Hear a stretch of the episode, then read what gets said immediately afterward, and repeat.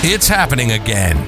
Welcome to Work Cookie, a CBOC podcast. As we broadcast around the world, get bite sized morsels and tidbits from our industrial organizational psychologists, other experts, and the latest research on the workplace to boost your organization's effectiveness. Sign up now at cboc.com. That's S E B O C.com to engage with our community, gain a sense of belonging, access our other media, and get rapid advice from our experts at cboc.com.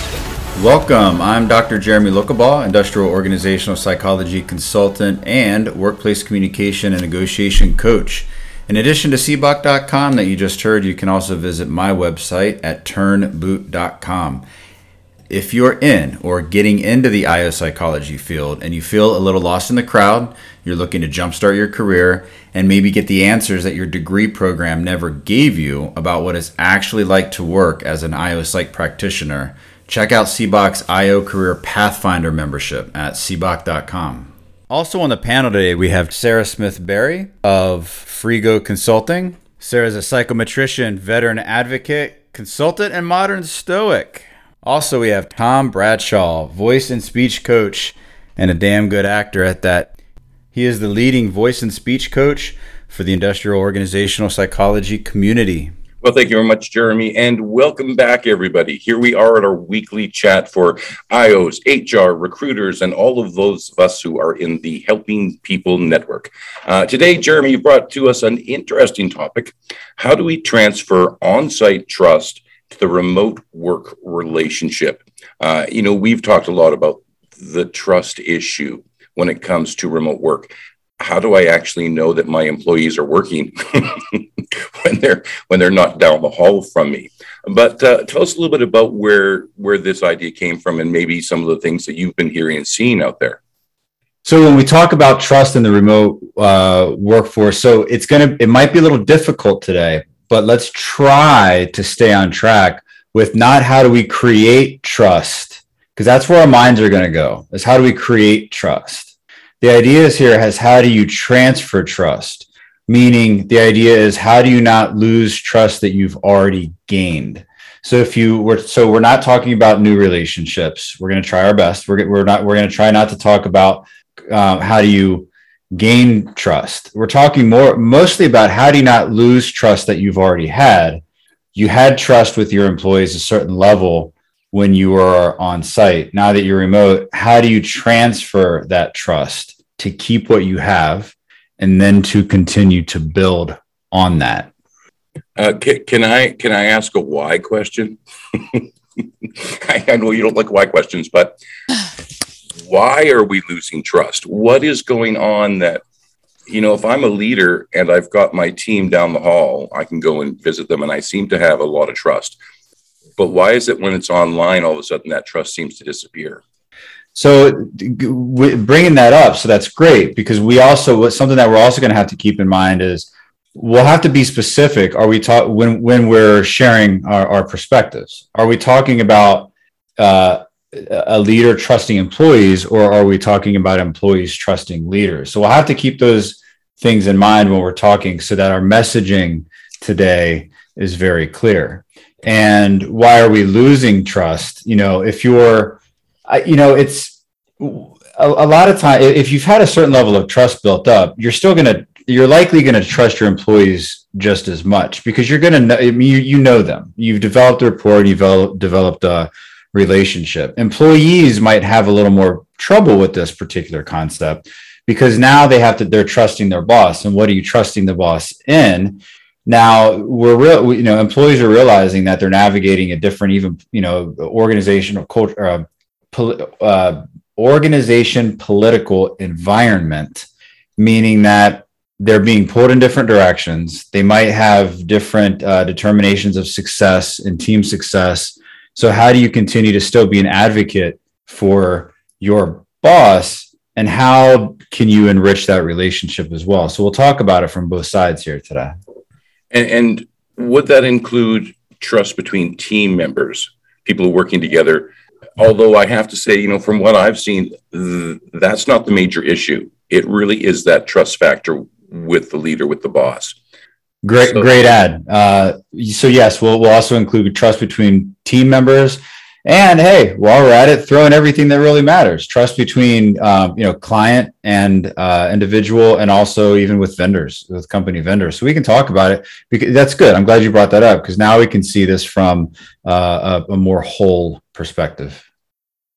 So let me ask you: Is there anything you know if if we look at the exchange of communication? One is on a face to face basis. Um, I, I might not be in your personal space, but at least we're in the same environment. And so we're sharing a lot of signals. Is it because we're now working with this thing, you know, this this screen, and it's it's not like we're sitting in a room together. And is it we're we're losing the ability to see those signals, although you can get lots of signals from video, but is it the losing of of those messages, or is it in some way the day, way we deal with video? Like video is supposed to be for relaxation purposes. What what is going on that's breaking that trust connection? Certainly, body language has a lot to do with it. Luckily, we catch a lot that we don't even know uh, from from facial gestures uh, we, we catch a lot from even we don't realize this, but you can see your pupils. You you get you gain a lot by seeing someone's pupils dilate, and they're even dilate. And there are even some studies that suggest that when we talk to somebody, our pupils will dilate in synchronicity with theirs. However, on these Zoom meetings, it's difficult because you're not having clear pictures. So we can throw that one out, much like you can throw out any body language pretty much below the top uh, quadrant here. So I, you know, when you look at trust, most of it, less is going to have to do, I believe, less is going to have to do with what's happening on screen than what's happening when you're not connected, when you're not talking to someone. That's when emotions creep in. That's when feelings creep in, whether it be fear of missing out, whether it be uh, I'm being ignored, whether it be did I do did I do something wrong? Think about your personality. What do you fear? What are the things that you fear the most? Some people fear being being wrong, being inaccurate. Some people fear I made a mistake. Silence to some people means, oh, I made a mistake.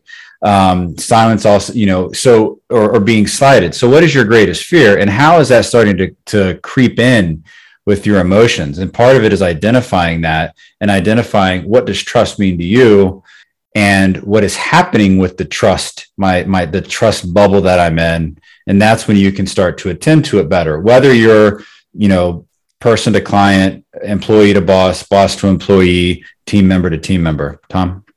Well, you know, that's really interesting because when we're teaching young film students, we'll teach them the power of the reaction shot. So if it's a two person scene, we'll actually flip the camera before person one finishes speaking because we want to grab the reaction shot mm-hmm. of that person we're watching. Uh, I see hands going up. Lee, let's go to you. No, I, I, think that one aspect of this that we don't always take into account is the personal part of that, because it's not just trusting your boss or your employees or your coworkers. It's also within yourself. What are you comfortable with? And what level of interaction and communication are you comfortable with? Because a lot of people who are sitting at home and all of a sudden they don't have that interaction then there then there's the wondering you know am i doing what i'm supposed to be doing uh, do they do they know i'm working do you know uh, they can't see me working. So how do they know i'm doing a good job? You know am i going to get in trouble for something that i thought i was supposed to do but i didn't?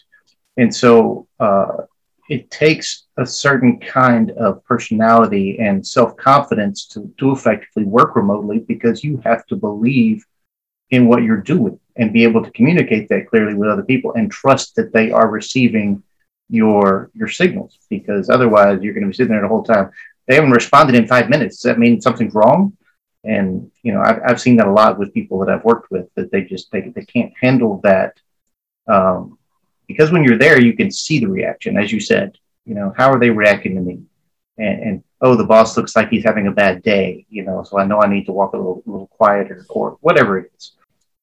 Uh, let me ask you this, Lee, because you, you, you got something going in my mind, and I know you know working with people and and and being on camera. Some people are just really nervous with doing what we're doing right now and being on camera. And if I start to get nervous, it's going to change my breathing. It's going to change the tone and quality of my voice. and that could be perceived as being untrustworthy. Do you think there's any of that going on? Oh, absolutely. I mean, it's uh, it is harder to catch those those cues when you're on the camera, but at the same time, uh, we're in close up. You know, I mean, I'm seeing your your face much larger than I would probably be if we were sitting in the same room, and, and I can't see anything above. You know, here. You know, so I, I, don't know what you're doing with your hands. I don't know if you're tapping your foot. I don't know all these these other cues, and also a lot of times from the other side of that, uh, I remember doing a uh, there was a training thing that normally would be done in person, and so instead of all these people out in a room, everybody we, we got this, and you see every little reaction. You see that one little drop of sweat running down their head, you know, and and it's you know it's blood in the water to sharks, right? So everybody yeah. is zoomed in on that person, going, "Hey, you know what what are we going on? What's going on with this guy?" Where behind then you just kind of lean a little bit and you're behind somebody, you know, and, and it totally changes that dynamic, uh, which is kind of fascinating. yeah, it really is. Uh, Linda Ann, let's go to you. Going to um, pick up on something Jeremy said, and I hadn't ever thought of this uh, analogy really, but when you talk about how do you establish trust with your clients and your vendors you know that's something that's been ongoing for a long time and they're not in your office sitting next to you. And so i think that and, and I, that a lot of leaders are looking for what's the recipe? You know is it is it doable? And i think using that kind of analogy um, is is wonderful and it probably put more focus on how are we doing those interactions and it may even facilitate an improvement in your client relationships as well because you're really paying attention to it right? So i'd love to know you know how other people are seeing that but i think that's an awesome way of looking at it. They're not sitting next to you but you establish trust with your clients. Yeah yeah, it's a great way to work on those communication skills and, and building trust through them, even though now we're doing stuff online. Sarah, let's go to you. Hi, Tom. So I'm sitting here thinking to myself about locus of control in this whole thing because there's kind of tends to be this conversation around introversion and extroversion like that always comes up. And for some reason people start to equate extroversion with external locus of control. And i want to kind of differentiate the two okay? Um, locus of control doesn't have anything to do with sociability or your behaviors. In fact the and just for people who aren't familiar with the concept of locus of control, that's whether or not you believe that your outcome is dependent on external variables or internal variables. Okay that has nothing to do with your level of extroversion or introversion. So when we're talking about are my employees actually working? Okay. And that question in your mind, that is actually in this instance, because of the remote nature of work, it, it doesn't have anything to do with extroversion or introversion. It has to do with locus of control. And locus of control was actually not correlated with extroversion or introversion at all, but it was correlated with a high level of neuroticism. Hmm. So, for people who need or, or tend to seek validation, external validation, they are the ones that are going to be struggling. Those are the managers and leaders that are going to have a challenging time with this. It's not whether or not they're extroverted or introverted or whether or not they can be on camera or not be on camera, because we can simply just do this. And I can still have a conversation with you. And I feel like I'm in my safe little bubble. What I just did there, just for people who are listening, is I turned my Zoom camera off and continued speaking, right? So I think it's really important when we're having this conversation to distinguish the difference. Okay. It's not whether or not you want to be social. Humans are social. We are all ambiverts. Okay. Like it or not, it's varying degrees. We all exist on a spectrum of external and internal motivators as well. But if we have that high need for validation, we are going to struggle a lot more with remote work okay? And knowing that about yourself if you if you understand that you are that type of individual you're that type of leader there are things you can do to mitigate some of those things. Okay but i'm going to push back for a second. Yeah. Because as if we're using video as soon as you turn your screen off and you show me your picture or if mm-hmm. we're doing a zoom meeting and all i see is your picture my thoughts go to what are you hiding what are you not willing to let me see and so all of a sudden, my trust in you is starting to decrease. And that would be your external locus of control showing, Tom. So that tells me a lot about you. But it's fair to say, it's fair to say that neither one is positive or negative. Um, and I think there is a tendency in our in you know our culture, right? We live in a capitalist society. The more extroverted you are, and the more of an external locus of control you have, the more you show up, the more people are paying attention to you. But guess what? those two things combined can make life incredibly challenging. So they're not correlated with one another. So I'm not saying that they are the same thing. But if you have both of those, it's going to make this remote work thing really stinking hard.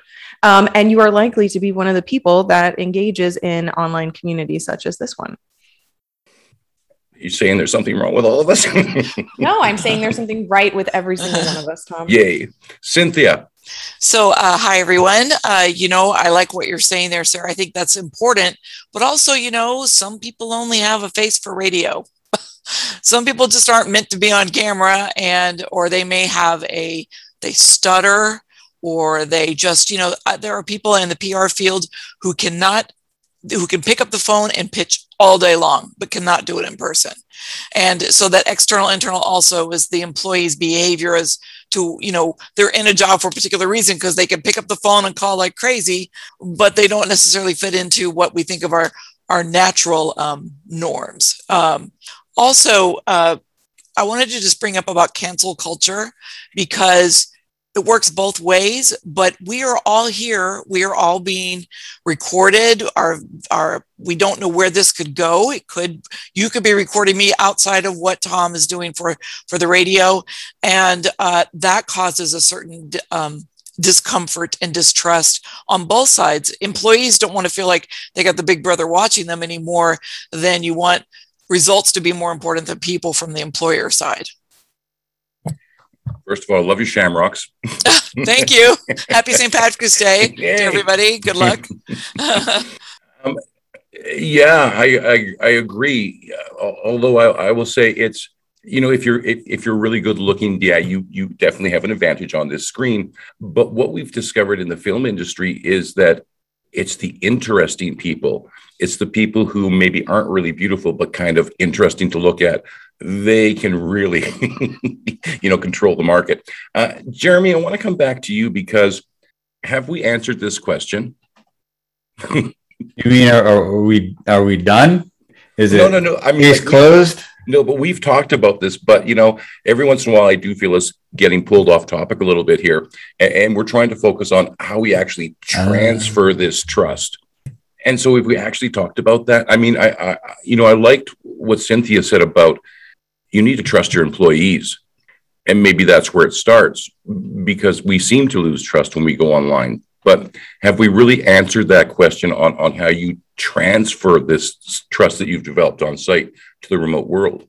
We're getting there. What we're hearing is uh, some, some, great perspective and great advice, and we'll continue to get there. There's plenty of things. You know, there's endless things you can do. There's endless perspectives, endless theories, endless action items, endless things um, and and we'll continue to go. One, you know, particular action item is try to. There was a study done. Uh, it was about 1,200 people in 24 different countries, and 240 of these individuals were managers, and something like 40 percent said they lack uh, confidence in their own ability to to work with the remote workforce.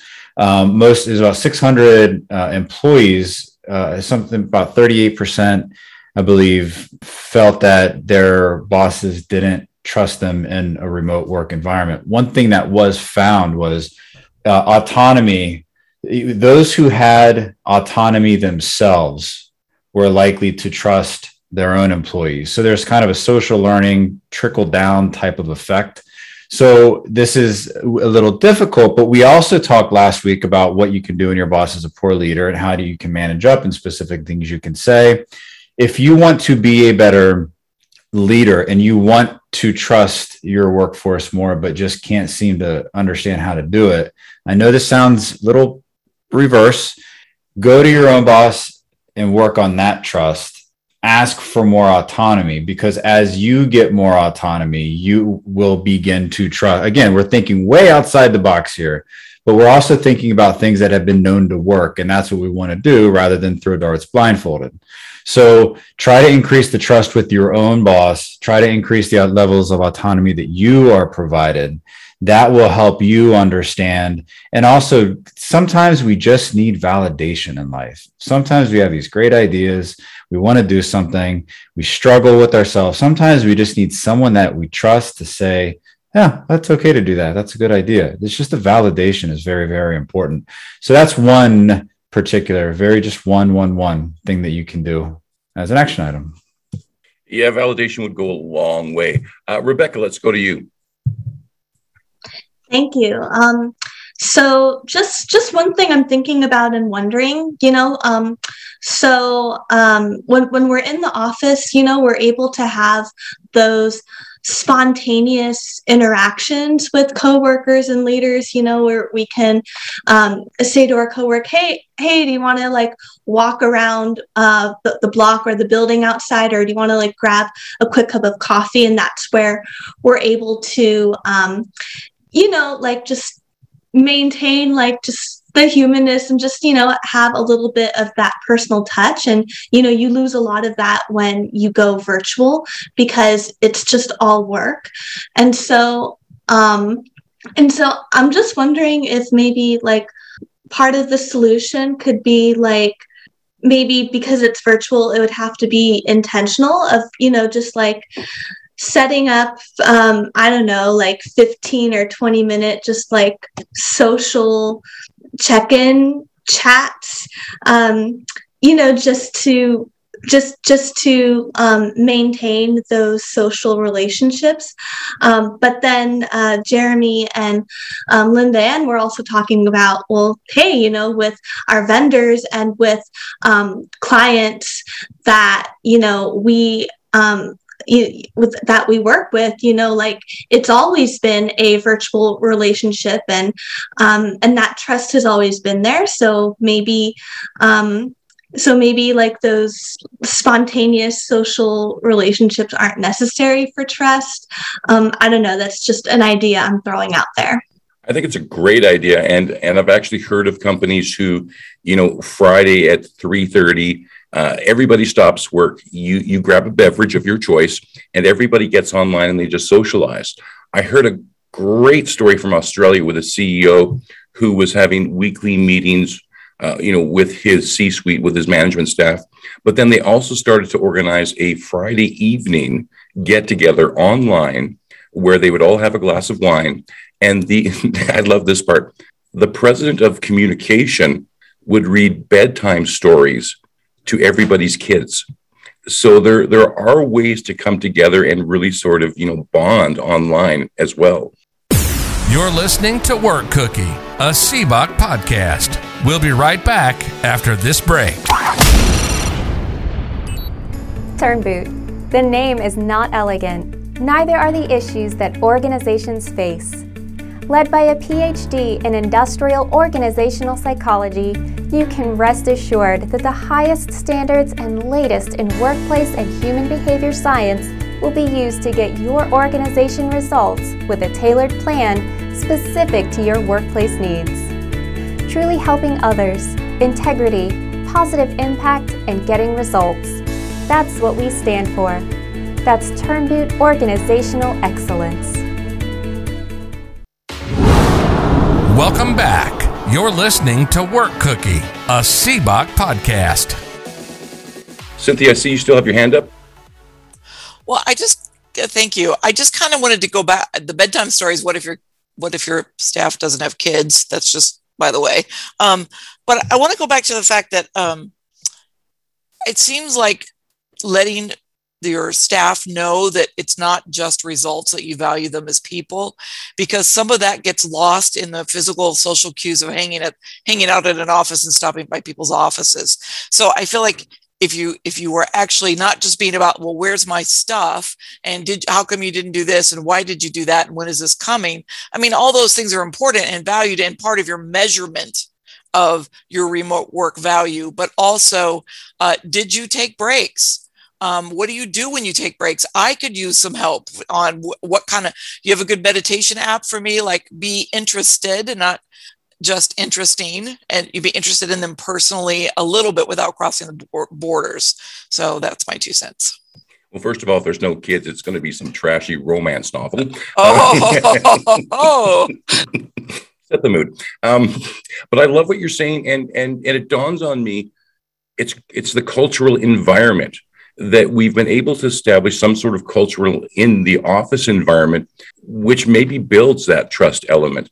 And maybe the solution is building an online scenario and building that online culture um, that's definitely a direction I would head. Lee, let's go to you. And then Linda Ann, we're off to you.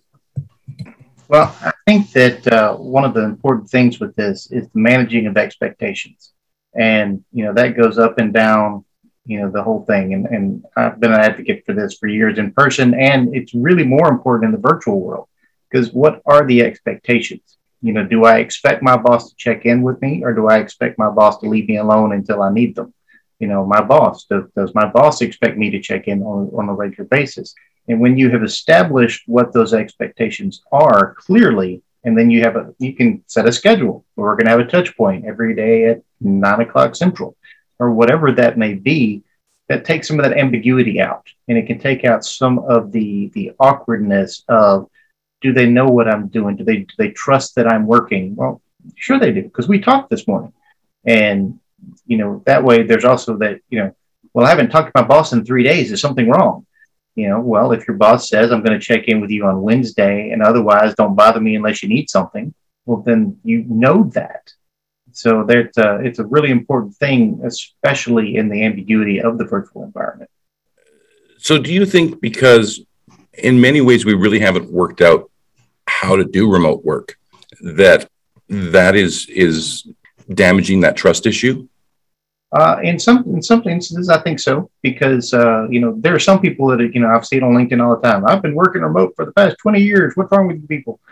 And you know then you get people who have never worked anywhere other than you know a cubicle village, and they don't know how to deal with not hearing that murmur. They don't know how to not deal with being able to go to the coffee pot and seeing a coworker or take a walk to somebody's desk when they have a question. And you know the, the COVID world threw a lot of people just, you know, it's that whole how to swim by chunking them into the pool. And, uh, you know, I think in a lot of, you know, before now, a lot of the virtual positions, there was, there was kind of an onboard, there was a ramp up, there was a, a, a putting out of expectations and making sure you had the equipment and this is what we're going to do and this is what your results will be and that sort of thing where you know yesterday i was in the office today I'm hiding from a virus in my attic. You know, how do I how do I deal with this world? Um, and you know, and it's kind of it says a lot for the human condition the fact that we have made it this far without the world imploding. Um, but there are people hankering to go back to the office, both because they're people, and you know, there's there's a lot to be worked out in the next year. I think the uh, the, the world of work will change a lot in the next year. I think. Yeah, I've heard some economists saying that we're in the same sort of transition now as we were in the industrial revolution, that things are, are you know changing that much. Linda Ann, let's go to you.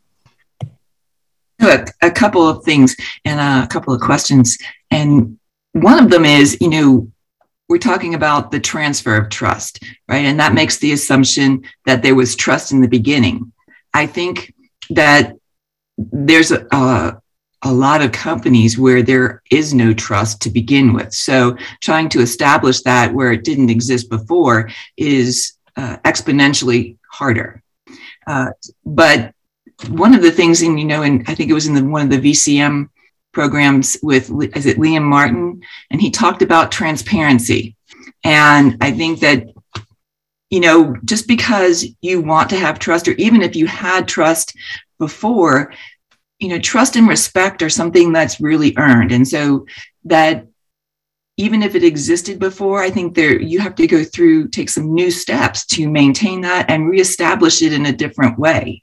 And so i that really does fall on leadership and management to make sure that that's happening for their their employees one of the things um, I think it was Rebecca was talking about the socialization. There's someone I can't remember his name, but I I believe he wrote a book that was called um, Never Eat Alone, and he was part of how he was dealing with the remote work environment, the transition to remote, and uh, he created appointments to have dinner and lunch with people online, and so even in the the physical workplace, there were some managers where I've worked before that because they didn't have a lot of direct interaction with certain employees, you know, if they were one or two layers down, they would make a point to have lunch with them on a monthly basis or random basis to just establish connection and find out what's going on in their head and things like that. That, while takes a little bit more effort, I think, in some ways, is still doable. I mean, there's not everything transitions, but it's still doable to have maybe three people and sit down. We're having lunch today and um, you know sit there and actually eat lunch together and have a social conversation. Yeah you know it's it's always sort of amazed me but you know let, let's look at the younger generation. You know i've got you know former students who are now in their early 20s who are getting together online and playing video games. You know they're streaming their video games and they're creating this community of people who are socializing together. So maybe there's some things we can learn from you know people in their 20s um, and maybe even teenagers when it comes to establishing communities of trust online. But, but go ahead, Linda. This, I, I, I, wanted to say that you know um, one of the things I think it was Liam had said was he emphasized the transparency, yeah. right? And I think that that's a really big key because if people aren't making, if leaders aren't making the effort to really be transparent, so that people understand what's going on and what the focus of things are, you kind of can go down a rabbit hole and not get it, right? So I think that that's an effort that needs to really be on top of mind for a lot of leaders. And, and, you know, it's interesting because, you know, as I do research and, and, go through, you know, what's being posted on various, you know, social medias like LinkedIn, that transparency issue really seems to be coming forward as we navigate through the remote or online workforce. It seems to be popping up all of the time. Um, so how do we get around that? I mean, how, how does a leader become transparent? Because a leader still there. If I'm your leader, chances are I can't tell you everything I know, and maybe I don't need to. There may be some decisions that are coming from upstairs that I've been asked not to share at this point. Um, but at the same time, I've also been the employee who boy, if I knew my job and my whole area was in jeopardy, if you would have shared that information with me, we might be, we might have been able to make this not happen. And you tell me you didn't want it to happen, but boy, if you would have shared more information with me, I could have been part of that team. So, how, how does a leader navigate that when there may be issues that I can't divulge to you fully, but it's important for you to know? I don't know if that's if that's a question for me or, or whoever, but I think that even though there there might be decisions going on, that there are things that are leading up to those kind of decisions. And if people, if you share information regularly and often, and and the good and the bad, then then that helps soften those times when top decisions need to be made. I, I think that there's a lot of people who really have great companies who have a lot of trust, they share just about everything. Like we're in a hole, man. We got to do something about it, you know? I, I wish you were running HR when I was working for that group. Sarah, let's go to you. Yep. So you were asking about uh, transparency, and if I'm a leader, how do I become more transparent? That's going to deal with a couple of things. So that's going to deal with okay, number one, what is your level of formality? Um, each one of us has a different level of formality that we're comfortable with. Um, and that is greatly going to depend on that. Second would be um, your level of precision. So some people um, prefer to kind of, and I hate to say it, they're like data wranglers and they like to keep the information to themselves because they're worried about it becoming tainted or destroyed or something happening to it. This is where I'm a huge fan of um, the use of shared drives. Um, I love shared drives. I think they're fantastic as long as people are using versions um, when they're working on documents together in a collaborative form. um, it's just really helpful because then people can maintain their own version of a community document, but then the community can also have a shared version. Um, and this way, there's none of that kind of uh, dragon guarding the gold situation with some of our more precise leaders because that that, that is what can happen. Um, their their high level of precision and their high level of formality make them want to kind of guard the information um, for fear of losing it or losing control over the entire project or situation. So, anything we can do to get that information into the hands of everyone is going to empower leaders um, to kind of take a step back in a way that they can give their teams that autonomy to create and co create together um, because they have all of the information that they need. Now, in regards to more uh, bureaucratic decision making and that sort of thing, that type of information, um, that takes a little bit of that formality level to be able to manage right? And i think leaders that have a higher level of formality tend to do well in that instance um, because they're they're able to navigate uh, whether or not it's appropriate to share that information in the first place. Um, so i think there's a level of transparency that needs to happen but i also think that there is certain information that doesn't always need to be shared because it either doesn't align with the job function um, or the team members have already bought into the project sufficiently to where they don't need that continued motivation that comes from sharing that level of information. Does that make sense? So I find if your team is becoming incredibly disengaged and they're kind of pulling back on ownership, it's really important to re engage them by sharing some of that more high level information so that they can feel aligned with the ultimate goal and purpose again. Um, but when it comes to creating and co creating, it really is about giving them the tools and the information they need to be able to do that. And then also kind of the autonomy.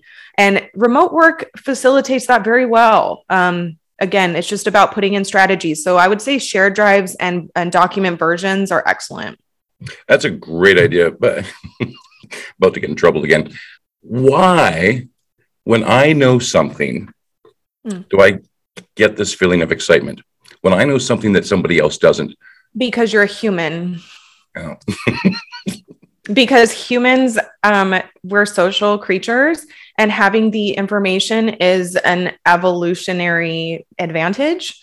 Um, because if you have more information than someone else evolutionary you know like in this the state of things you're doing better right you have more information that means you know where the food is you know where the gold is you know where the resources are um, it's normal. It's just because we live in a hyper socialized and industrialized society now that our animalistic instincts are a little bit harder to control, which is why so many of us deal with anxiety, but that's a tangent.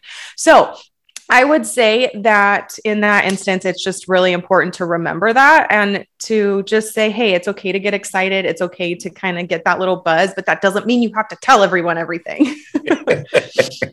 that might be more of my problem.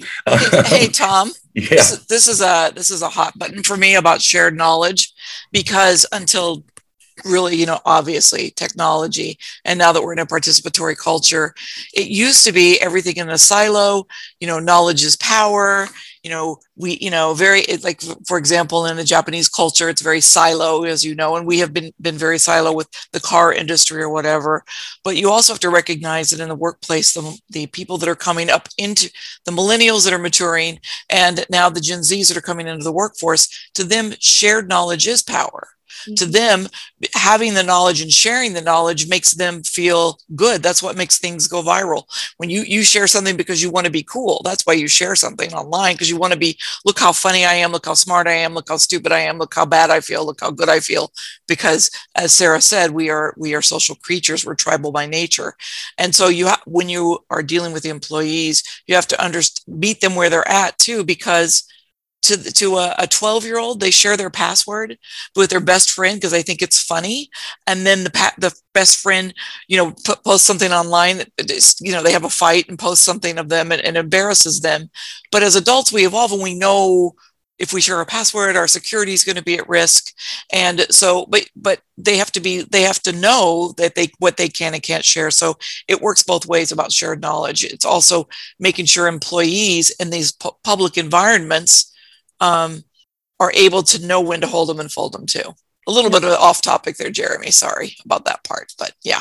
No, but you're right. That falls right in line with that book that I recommended last time, The Pendulum. So right now, millennials and Gen Z, they're the swing toward a more collectivist culture, right? So we're in that phase of the of the swing period, um, which is why we're going to see a lot of more focus on people with internal locus of control, uh, less of a need for external validation, and more of this collectivist communal. Um, almost uh, i hate to say it this way but like it's like a more feminine energy uh, that's that's the swing of all of this right and we went through this i believe it was in the 60s um, was the last time america went through this swing so we're just doing it again but this time with technology which is making it really interesting in social media so yeah really cool really cool cynthia Sarah's talking about a summer of love. Uh, I'm into that. Um, Rebecca, let's go to you. Thank you. Um, so kind of so uh, it's been a while since, since we've talked about it, but um, I, Linda, and I, I really liked your um, your idea of you know like how uh, some companies um, like employees make appointments with each other, or like leaders or and managers make appointments with employees to eat lunch together. You know to um, to have like a social interaction. Um, I really like that idea, and I think um, and i think in order you know for for that to happen that um you know that like the meetings that we have that like we need to get a better handle on on that and like you know be more intentional because you know i'm just thinking um of a lot of situations where like a lot of employees you know like have like all of these meetings and a lot of times it's it's too many meetings and a lot of them like a meeting really isn't necessary. It could have just been like an email interaction.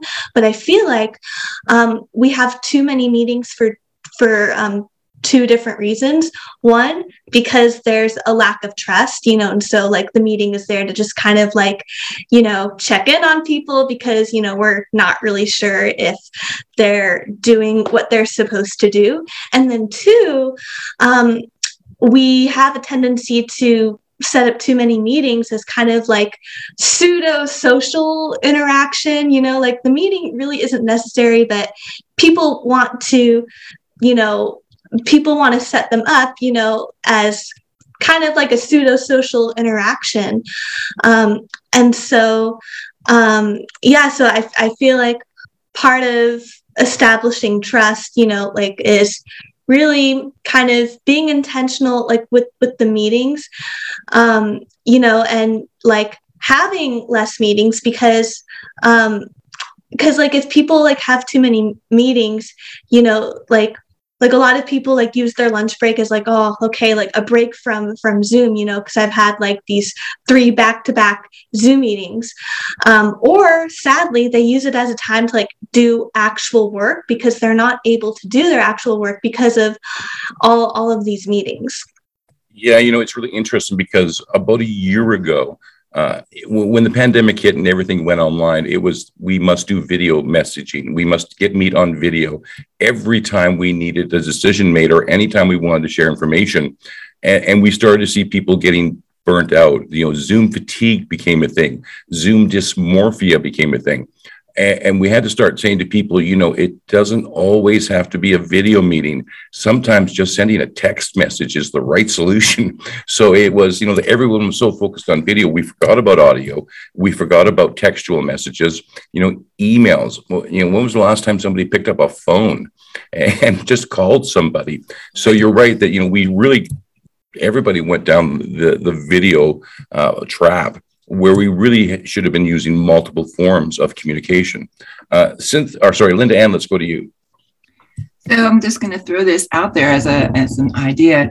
And what if the the challenge is really that managers need to be more conscious about their management. In other words, when you're in the office, they kind of walk around or see you or whatever, and they do whatever comes naturally right? Whether interaction or how they're giving direction for a particular project and so forth. But this process is needs to be more conscious and more purposeful for them.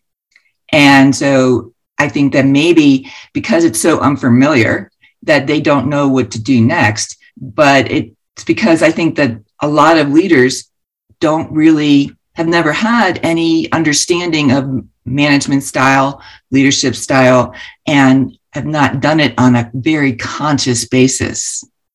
You know, there's there's a lot of chat out there that when people progress through, a, through an organization, you know, they've they've shown that they're incredibly good at the job. They've you know shown some leadership skills. So there is, and now they're becoming a, a manager or a leader, and there's training in you know how to do the job, but not really how to lead people it seems to be, you know, we always consider training for the employees, but especially as we go through this change and, you know, looking at it is as a big change, not seen since the Industrial Revolution, it really is going to become important for leadership to actually get that training, to actually focus on it now because we are in a new paradigm. Um, so you you know you're absolutely right that that's that really does seem to be the gap right now. Uh, Cynthia, let's go to you. Yeah, you know, I was just thinking about I, I worked for this chairman of a studio and he's his management style was if you're not angry, then you it's not any good. It's not you're not passionate. If you're not passionate, then therefore your project should not go forward. That doesn't work very well on Zoom. Also, he was actually very shy. And so what he did was he put this wall around him so that it was impenetrable. You'd go, you'd be afraid to go in his office because it was a way for him not to have those interactions. He would just be like, bam, bam, bam. So it, it but yet he made a lot of money for that company and he was very valuable to the bottom line and not all leaders are they you know that's usually why there's another person who kind of helps manage but you can't get away from that when you're because top management needs management too and there are different styles for that. I don't know how to manage that online. I just can't even imagine being on Zoom with this guy. But um, but it would have to be a reality. Maybe somebody's had that experience. I'd be curious. Yeah, I'd love to hear that. Or and Jeremy, maybe it's time to bring you back in here because what the heck do you do when you're a manager who wants to build trust online and you've got your leader you know basically going i don't care about trust online i care about the bottom line I care that it's productive and profitable.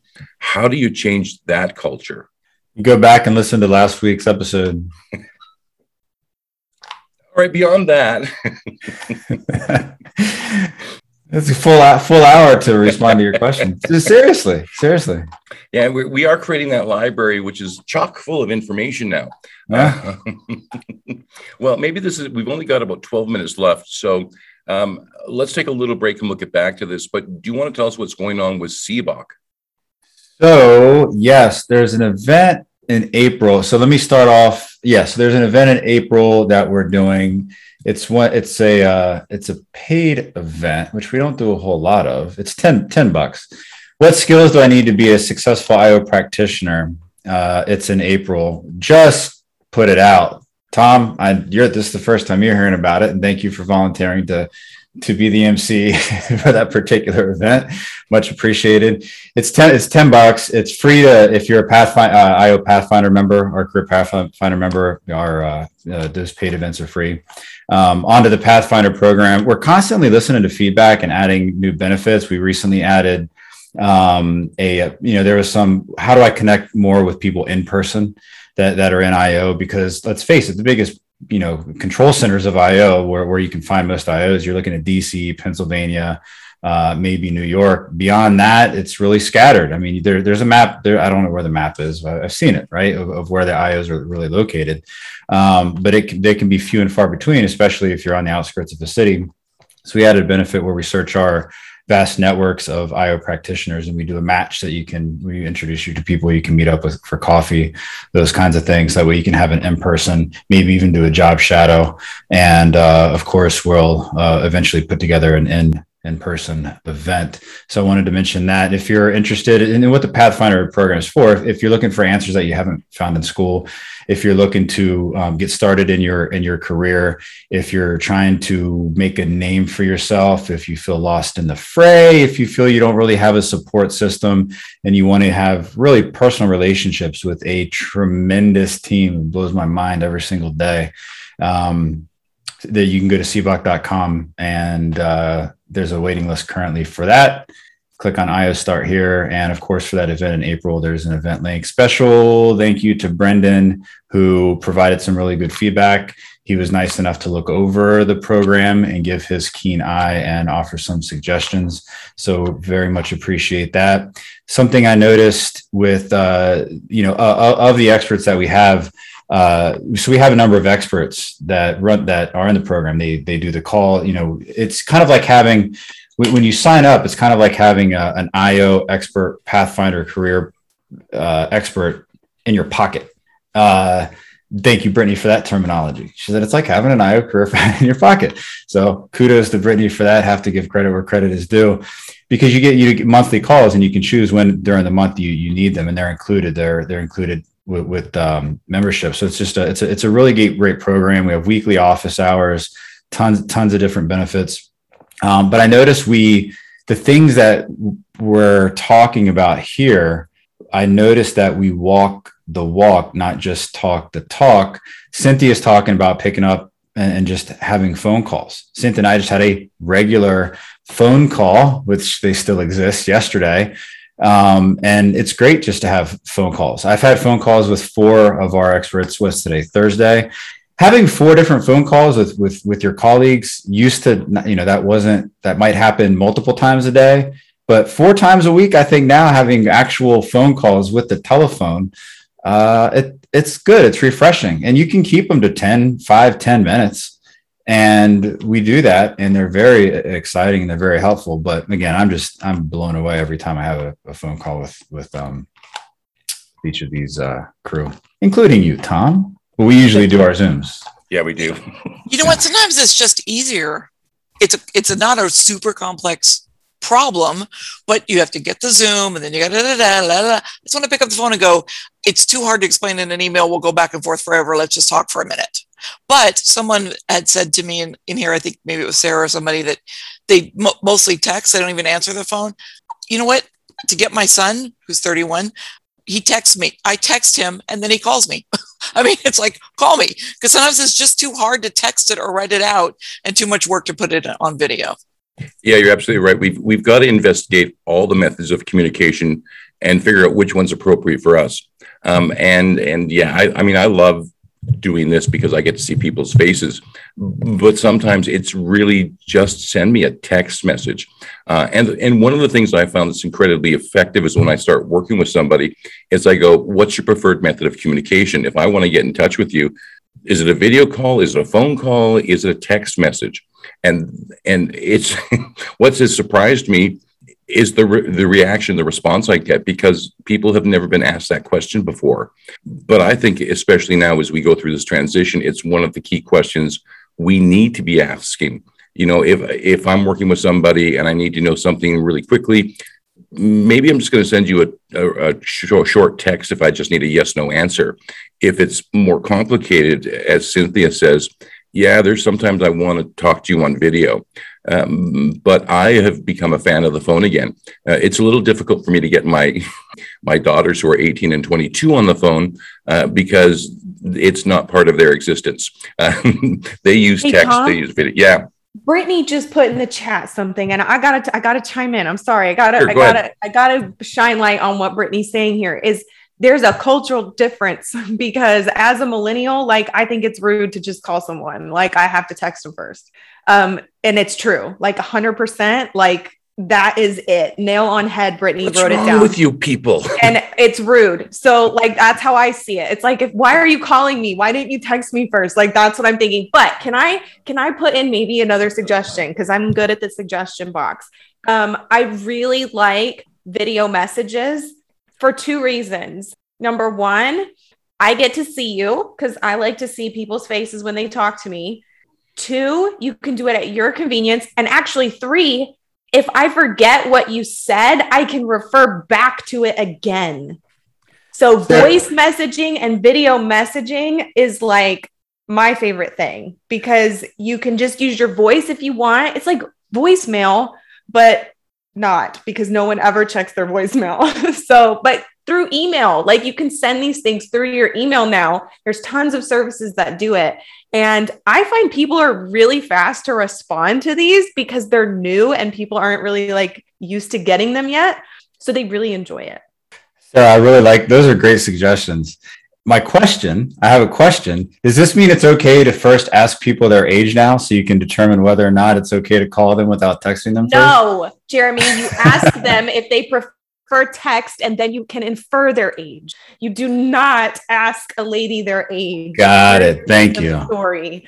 know, become a street Yes. performer and guess people's ages by finding out what social media they use. I love Linda Ann. Let's go to you.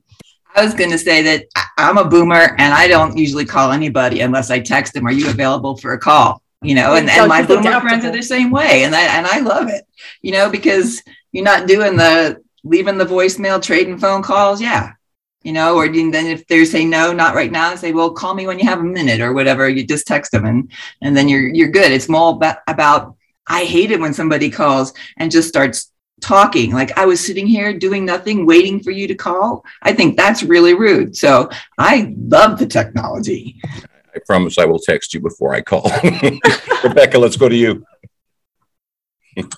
yeah so um um yeah so so so as as a millennial you know like um i i just you know wanted to point out that i don't think it's rude you know like for people to to call. Um i i don't have a problem with that because um you know like uh be, because yeah i don't have a problem with people j- just calling because like if i'm not available you know, then I'm just going to let it go to voicemail. I'll listen to the voicemail and, and I'll get back to you. Um, you know, so I, I just wanted, so I mean, like it's possible that like maybe like I'm like an outlier like unicorn and maybe it really is true that most millennials like do think it's rude but um, I would just be careful about um, making these generalizations based on age and you know just like be direct and just you know like ask people their preferred methods of communication Yeah, oh, yeah, I agree. And- And Christopher, you, we're about the same age. Save me.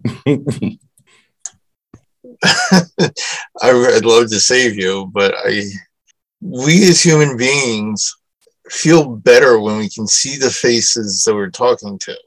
We can infer their emotions, we can tell their intentions. When you're on the phone, you don't know what they're doing just by what they're saying. It's it's an emotional thing that we can see who we're talking with. Yeah, and you know, if I can connect with you emotionally, I I gotcha. that's that's like when when we talk on Zoom together on our one-on-ones. You want to see me. You want to see what my face is doing. Yeah, it's it's all part of that communication process. Yeah. And, you know, we we speak with more than our voice, so it really helps me when when Mhm. You know I'm having a meeting. I can actually see somebody's face, but sometimes I can just send you a text or an email. Yeah. If if if that'll do, then yeah. but if we're gonna have a long conversation, you want to see what that person's face is doing. yeah, and you the know, full context of that communication. That's exactly it. And I think, you know, especially if we're trying to build trust with somebody in the remote world, Yes. You know, meeting somebody face to face online is a really sort of good way to do that. Yeah. So, yeah, I'd agree with you 100% there. Um, well, Jeremy, we are almost out of time. So, um, are you ready for next week's show? Yes, next week's show. Thank you, Tom. How to read this is going to be a tough one for next week because the default answer is kick them out. How to reverse toxic leadership in the virtual workspace or regular workspace, I suppose. That is going to be a tough, very, very, very tough one. So, uh, I'm Sure, there's Yeah, lots of stories it out there. People have had experience. yeah. I don't I don't entirely understand that question. Could you say it again? Oh, How to reverse toxic leadership in the workplace. Hmm. so if you're if you're dealing with a toxic leader, how to move that forward? Oh, Is that right, Jeremy? How to keep how to make them a non-toxic person. Is it even possible? That's why it's going to be such a Yeah. great it might not hey you know but there it's there there is hope. There there is help. There are things that can be done. We are going to have to be on our toes. And i hope that uh, i don't have to speak at all during, during next week because it's going to be that tough. Um, Tom, thank you. Thank you, everyone, everyone who chimed in. Thank you. Thank you. See you next week. Counting out in five, four, three, two, and one. Thanks for listening to this episode of Work Cookie, a CBOC podcast. Don't forget to sign up at cboc.com. That's S E B O C.com to engage with our community, gain a sense of belonging, access our other media, and get rapid advice from experts. Would it be a bad idea to make your most challenging workplace problems go away? Don't forget to check out our corporate, career boost, recruiter, and even student memberships at cboc.com.